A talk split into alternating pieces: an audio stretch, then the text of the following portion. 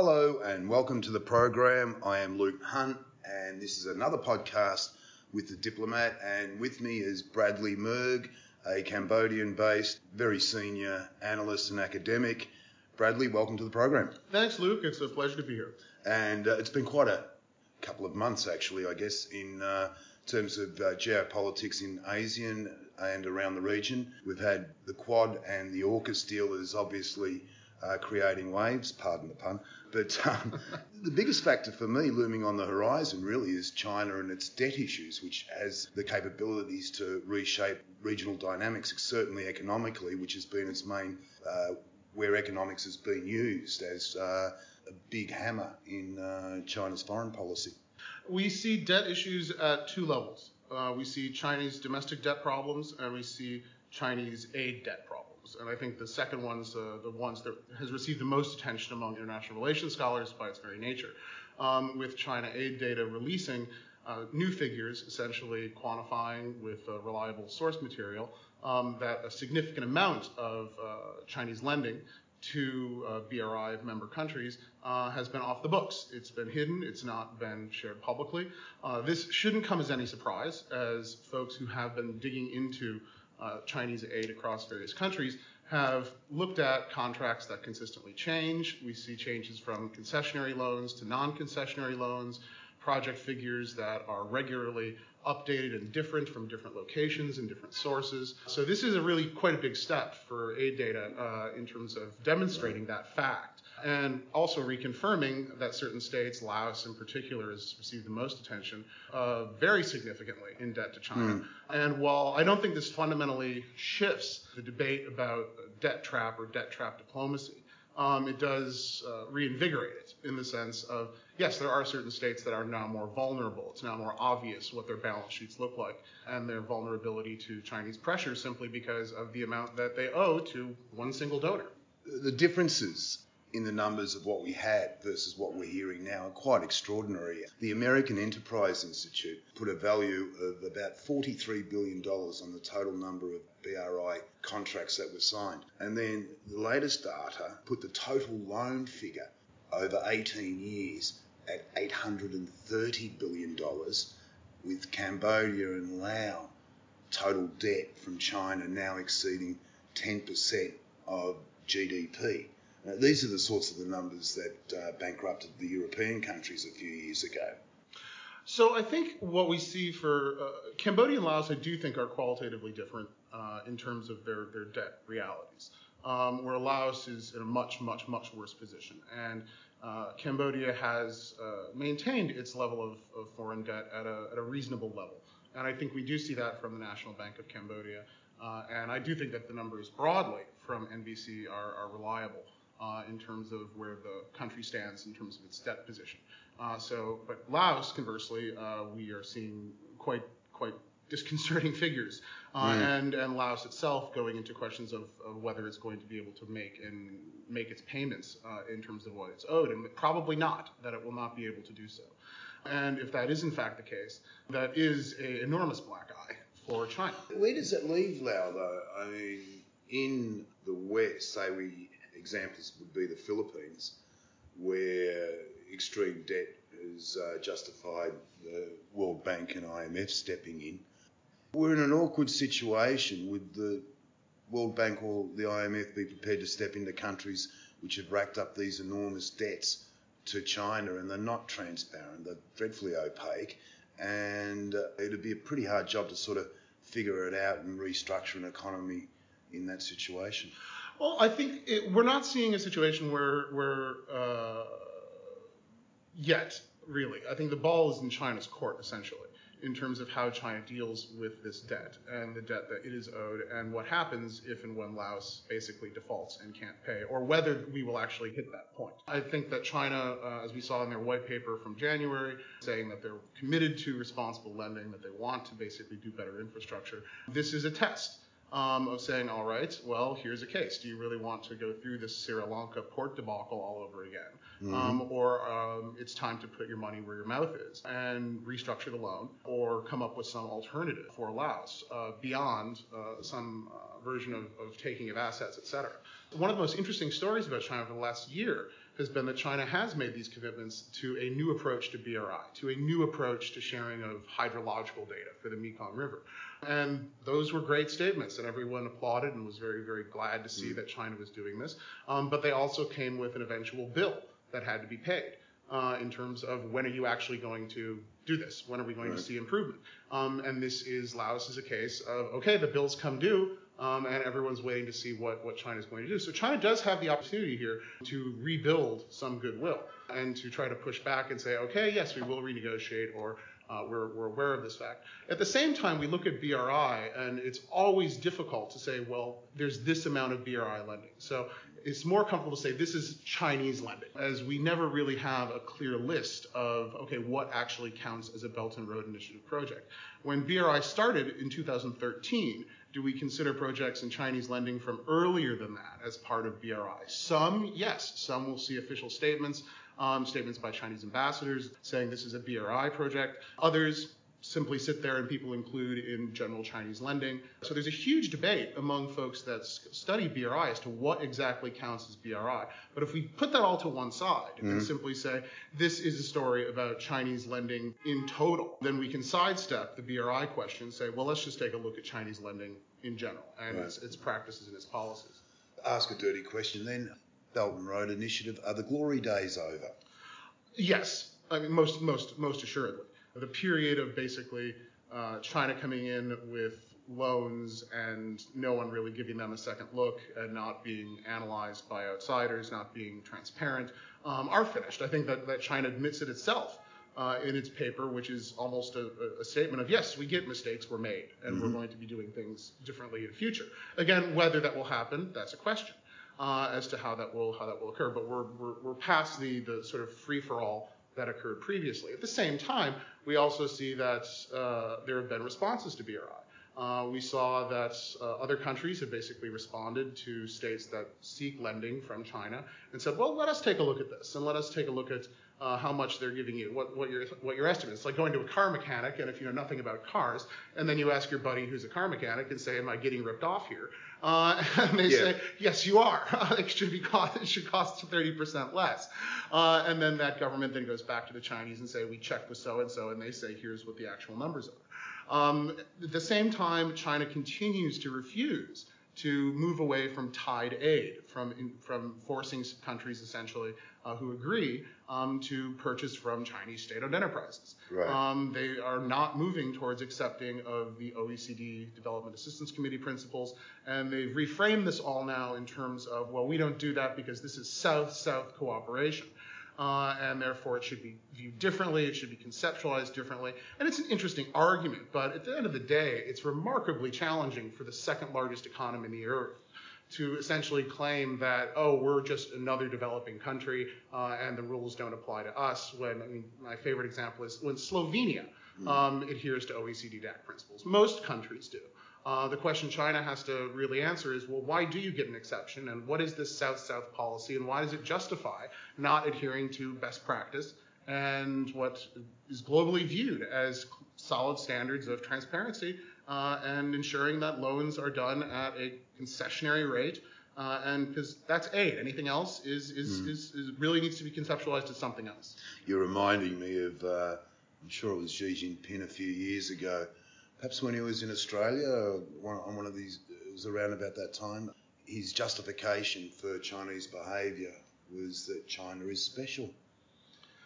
And he, yeah, um, it's it's it's it's it's an interesting. Well, I don't think we're going to be see, seeing President Xi visiting Australia again anytime soon. No, um, uh, it's, but arguing that China is special, one could make that contention, and I think a lot of people gave China a lot of time, saying, okay, China's new to aid, it's new to this process, it's it's moving into a world that it doesn't have a lot of experience in, uh, and it has to climb the ladder, it has to figure out how to go about doing lending, how to go about doing aid policy.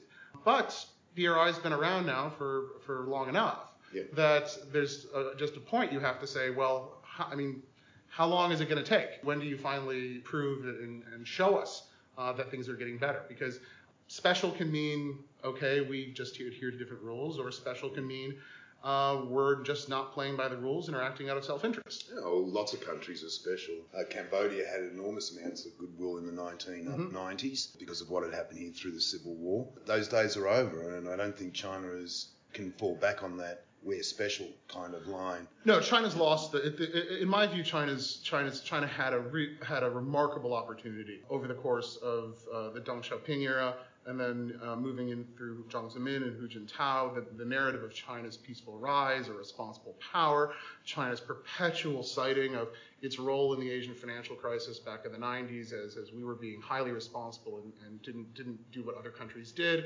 Um, look at the uh, huge amount of support we've given and how fast we recovered in two thousand eight, two thousand nine. And then things shifted. Uh, we begin. We began to see it at the uh, sort of second portion of President uh, Hu Jintao's uh, period, uh, and then we see an enormous change, of course, during the Xi Jinping era, uh, where all pretense of, uh, of of peaceful rise, harmonious power is over. Um, right. Essentially, a, we are here. We are China. It's our time. Even even uh, simply following the rules of the W T O or UNCLOS. In the South China Sea, don't seem to... Ignoring the two thousand sixteen Hague arbitral ruling on, on, on the South China Sea, and, and then reiterating again January first of this year, and then in September we saw new guidance uh, from the, the Chinese government to its own institutions as to what procedures, what needs to be adhered to, what needs to be followed for any entity seeking to transit through the South China Sea. And of course, everyone's ignored it. I mean, we've just seen a, a flood of, of, of freedom of navigation operations in the South China Sea and in the Taiwan Strait. But China has decided it's it's just not going to do it. And at the same time, we have to look at the fact that China is handcuffed to some degree. It's handcuffed due to its own approach to legitimizing the rule of the Chinese Communist Party, which is on two different pillars. The first Yes. is economic success. The second is nationalism. Essentially, the Chinese Communist Party must be more nationalist than that. Mm. Um, and when the economics start to get disconcerting, we naturally see a ramp up in the rhetoric, and we see uh, the Global Times do its thing, uh, yep. one of the, the most but well-known state propaganda. It's an argument that's been pushed for decades. Uh, Hong Kong, nineteen nineties, yeah. the whole argument about Taiwan would be that... Uh, China will rise, its economy will grow, it will become much bigger, and then the economy, like all economies, will falter. And what will happen with Taiwan and how things are playing out now in the South China Sea, it was scripted twenty-five, thirty years ago. There's nothing dreadfully surprising about any of this. And then the Quad re-emerged, and AUKUS, the deal between Australia, the United States and the U K, uh, which will enable Australia to... Uh, own its own fleet of uh, nuclear subs. How has that changed the dynamics regionally? O- obviously, quite significantly. but, uh, yeah, just a bit. Um, it's it's on the, on the one hand, uh, I agree with uh, folks, including uh, the the Indian uh, foreign, uh, I believe it was the Indian foreign minister, um, who basically said, well, the Quad and AUKUS are, are fundamentally different things, uh, and AUKUS is not a challenge to the Quad, et cetera. Uh, and these are being presented as fundamentally complementary. We saw the official statement from the recent uh, Quad summit meeting, the, the leaders meeting, uh, and we see a lot of focus on COVID. We see a lot of focus on uh, economic integration, reaffirming commitment to ASEAN centrality, um, economic development, digitalization, infrastructure, and uh, very uh, strong outreach as well to saying willingness to work with and, and supporting uh, the ASEAN statement on uh, the Indo-Pacific, supporting the European Union statement. Uh, so they really are reaching out quite a bit to various partners, whereas AUKUS um, is a narrower grouping and is one explicitly focused on essentially technology transfer and defense. And I would uh, concur with others uh, who've basically pointed out that this isn't just a submarine agreement. And the first thing I think that's mm. the most important to note is is when we say nuclear-powered submarine, nuclear submarines, we, what we mean is nuclear-powered submarines. Indeed, yes. No one's talking about arming them with ballistic missiles. And and, and China's jumped on this and said, well, this will yield an arms race and so on and so forth, and et cetera. It's like, no, this is nuclear-powered submarines. And that is one of the key elements, is as American military bases in Japan, South Korea, and so on and so forth, even Guam, become more vulnerable to China. Australia, because of its distance, is a wonderful place uh, to have uh, eight new nuclear-powered submarines yeah. based. It's uh, very uh, much outside of an area where it would be as vulnerable to attack as these other locations. So that puts Australia in a very right. key location. At the same time, all of this we have to look at as coming out of uh, the Five Eyes and and the, and the relationships built essentially there in terms of sharing and uh, in terms of the building of mutual trust, uh, in terms of understanding of interoperability. Uh, and Canada, New Zealand, not part, not not a member, which makes sense in terms of uh, their own views as to their own uh, perspective on the Indo-Pacific, and uh, they're not ne- being needed. Uh, really, uh, or they're not seeing a, a necessity of China. It's one of the things that fascinates me, uh, being an Australian. I can vouch for the strength in the anti-nuclear lobby, and measured against Canada and New Zealand, it would be almost just as strong, particularly with the, uh, the left-wing, the left-wing political parties. What really has surprised me, though, is that they were able to get this through at all, and the main driving factor in Australia is uh, fear of China, which simply didn't exist five years ago, and I think five years ago this deal would have been impossible to make. Absolutely. Not just five years ago, two years ago. Right. I mean, this this really demonstrates, I mean, China has done a remarkable job in alienating a very large number of people and a very large number of governments in a very short amount of time. When we look at the polling on views of China, I mean, it's off the charts in terms of negativity in the in not just the United States and Japan, where Japan it's over ninety percent, but in Australia, in South Korea, in Canada, the list just goes on and on and on. Uh, sort of going back to that earlier question, yeah, China has squandered that goodwill. You only can make so many statements designed for a domestic audience uh, and engage in so much wolf warrior diplomacy before it starts filtering through uh, and before actions. Uh, and I think the, the Chinese actions in in Australia have just been so egregious that uh, for uh, the Prime Minister and for the current Australian government, one, it's politically smart. There's no votes in being pro-China right now in Australia or, or in the United States uh, whatsoever. Ironically, uh, especially in the United States, one of the most polarized countries in the world politically at the moment, um, the one thing everyone agrees on is uh, no one's uh, no one's no one's a fan of China. Uh, and Australia, I think we saw the lobster and wine boycott uh, alone, I think, uh, galvanized public opinion in a particular way.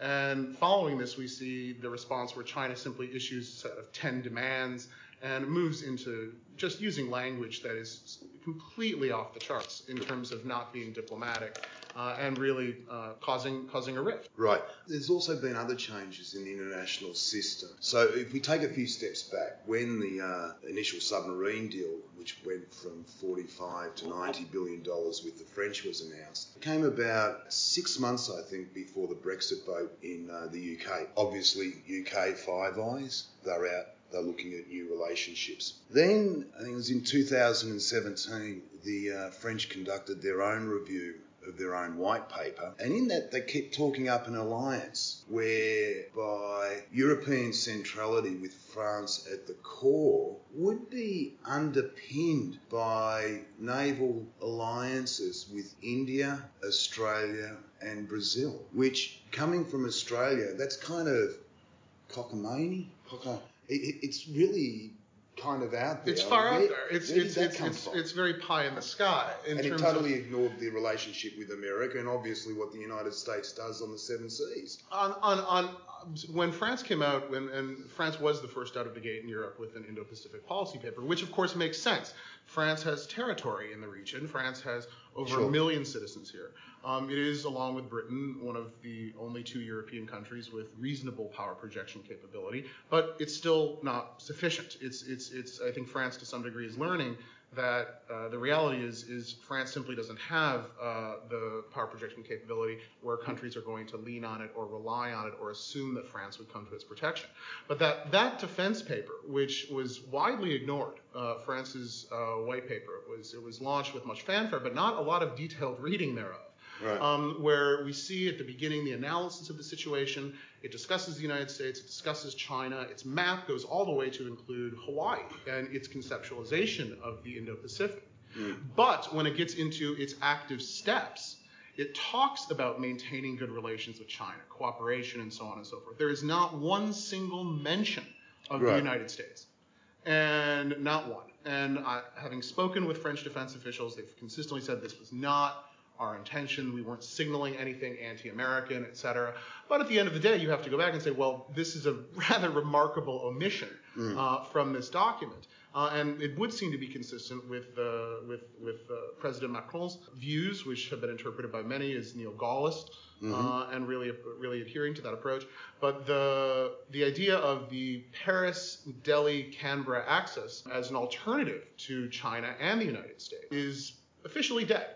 Uh, right. I mean, it's it's it's this this this is now over uh, with AUKUS and with India's uh, now. massive uh, think, affirmation for support for the Quad. I think with done. that white paper, what I found disturbing was what was not in it. I didn't see any references to how India, France, Australia and Brazil, without sounding too condescending, were going to ensure international navigation of the South China Seas, which is international waters. Yeah. It doesn't belong to China. There are disputed claims, obviously, between a lot of countries there, but... Uh, I just didn't see any of that, and I'm kind of left wondering, well, why would Australia be? Uh, why would Australia be interested? Yeah, why would India be interested? Yes. What's the? And it does seem more an aspirational document than, mm. than anything else, as uh, saying, well, France will do this, and of course, it's presented when the at the time the French Minister of Defence is in Singapore and shows up with. Um, the Charles de Gaulle, and has a g- great gigantic aircraft carrier, uh, and is, oh, France is here, and yeah. et cetera. Um, but obviously we don't see any subsequent significant movement along those lines in terms of more investment or ex- serious expansion so, of European military. So again, we're looking at a country not unlike China. It's comparing apples and oranges, but France and China. Both the countries are making grand statements at home, but in real politic of who controls the seas, they're just not there. Well, China can, China can back it up a heck of a lot more than France can, practically right. speaking. Uh, and we have seen for the last fifteen years, we've mm. seen an, an enormously active program of Chinese military modernization, Chinese naval modernization, with China itself looking to achieve parity by twenty thirty-five and then supremacy by twenty forty-nine. And planning for that through shipbuilding, through the development of mm. its own carriers, the development of its own navy, a real blue water navy, which China previously didn't have. Uh, but China has put in the money enormously, and not just in terms of conventional weapons, et cetera, but we see enormous amounts of investment in technology for space warfare. Right, for the indeed. future, uh, which, which is... So, so China has put its money very much where its mouth is in terms of its defense industry, and it's being a genuine and real security threat to the interests of the United States and to the interests of Japan and to the interests of Australia and really to the interests of any country on the planet that utilizes the South China Sea for any economic purpose, which includes almost everyone in terms of the sheer amount of shipping that goes through the South China Sea. So it's it's it is a it's so France basically is there and has made a statement but hasn't really moved forward. Conversely, China has, and and this the response we see through AUKUS is a breakthrough uh, for the United States and for Australia and the U K in terms of technology sharing and saying, okay, this is we're, we're practically moving forward here in an area that is brand new that, that no one expected. And And, and no one, no one, uh, no one thought was, was actually going to happen. Right. The reshaping of public sentiment has led to uh, a reshaping of uh, the military dynamics of the region. Chinese debt will have an impact on that as well.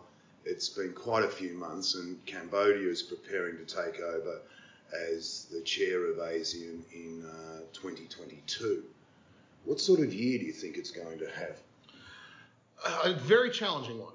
Um, obviously, for Southeast Asia, the primary issue on the table is Myanmar, uh, and that is going to suck up a very significant amount of time, is, right. is how things move forward. Obviously, things have moved very, very, very slowly in terms of ASEAN's role with Myanmar, uh, even just going back to the months it took to appoint the official mm-hmm. representative from uh, by Brunei, the current chair. So Cambodia will have to deal with that. And the question of putting the South, if, if, what happens if the South China Sea is back on the agenda? Cambodia does not want to be placed in a position where it is a country that has to veto it, that has to be right. the sole the sole veto point here.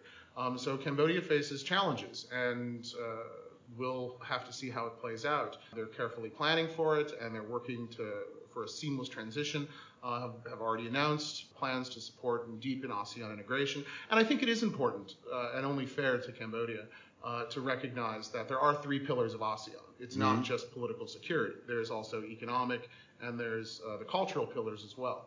Uh, so we, we and a lot of folks are going to want to judge Cambodia solely based upon the military security pillar and ignore the other two. And I think we'll probably see from Phnom Penh a stronger focus on those two uh, and trying to do its best uh, to, uh, to, get, to make its way through uh, the Myanmar crisis right. uh, as much as possible. And there's also uh, a couple of countries knocking on the door wanting in uh, East Timor, and Papua New Guinea has been making a few noises lately mm. as well. What do you think their chances are? Both countries have been discussed as potential members for the last ten, twenty years. East Timor has really, really uh, knocked on the door quite strongly, and and, and really does make some, uh, quite a valid point of how is it that the half the island is part of ASEAN and the other the other mm. half isn't. Um, others will say, well, this is just the sort of the, the tail end of ASEAN. It's not really Southeast Asia. This the is Wallace in, line. Exactly. This is moving into a different area, and so why should why should Timor-Leste be a member? Personally, I think that Timor-Leste has a very strong argument of saying how well we were part of ASEAN when we were occupied by Indonesia, um, but now we're not. So perhaps we have something of a right for, for re-entry. And uh, Dili is really looking uh, for to, to push forward membership. And uh, quite a few states have, have quietly uh, at least acquiesced. There's at least one or two uh, that have uh, been quite negative about it. If Cambodia really wanted to ensure that the South China Sea issue was not on the agenda, moving forward with uh, Timor-Leste's entry into ASEAN uh, would certainly keep everyone uh, rather busy uh, mm. throughout uh, twenty twenty-two. Papua New Guinea? I highly doubt it. I, I, I highly doubt it. There's uh, there's a lot of change happening there as well. Uh, Chinese are moving in, getting close to the Australian shoreline mm. as well, which isn't going to. Uh, it's another problem. And I, perhaps I'm using the word problem a little too loosely, but this is the way the whole kind of international debate is being framed and reframed. It's true, and we see as China continues to expand uh, throughout the region. I mean, I think that that has to play a role in Australia's own calculus. As right. to its own security and to AUKUS and to and to moving forward along those lines. And again, really just seeing, well, who do you, who it's it's back to it's the World War Two story all over again, where Australia essentially says to the empire, you clearly can't defend us, and we're going with the Americans. And it's really just a reiteration of that statement. It's it's, it's history playing itself out again. Right. Where do you see the, the Russians in this mix? Uh, there's been a lot of uh, talks, webinars, Uh, meetings going on at high levels with Russian authorities. Most of it seems to be paperwork, but uh... it's uh, it's it's there's a, there's the every year or two someone comes up with the uh, Russia's role in Southeast Asia question and wants to, and wants to do a conference on it and wants to discuss it and writes usually the same paper um, yep. about every two or three years. Um, about Russia's just on the brink, or Russia's about to come in, and Russia's really going to make a change. And look at we're seeing an increase in Russian Uh, foreign investment. We're seeing, I mean, I recall reading something that said, oh my gosh, it's up to eleven million dollars in Singapore. I mean, that's a rounding error. It's, it's, it's, it's, it's, it's, it's, it's, it's nothing. Um, at the end of the day, Russia's role in Southeast Asia is as a weapons supplier, and obviously its relationship with Myanmar in terms of the re- recent events there, um, and its historic relationship with Vietnam. Uh, that's, that's it. Uh, we did see in September, we saw the signing of the ASEAN blueprint for its future development of relations right. with Russia, which tells us the same things we see in all of these. They made a point of saying this is not a free trade agreement. No, this is a... Why would you tell us We that? want to... We, and, and, and to be fair, there, I mean, Singapore and Vietnam both are have free trade agreements with the Eurasian Union, mm-hmm. uh, and these have not really facilitated an enormous amount.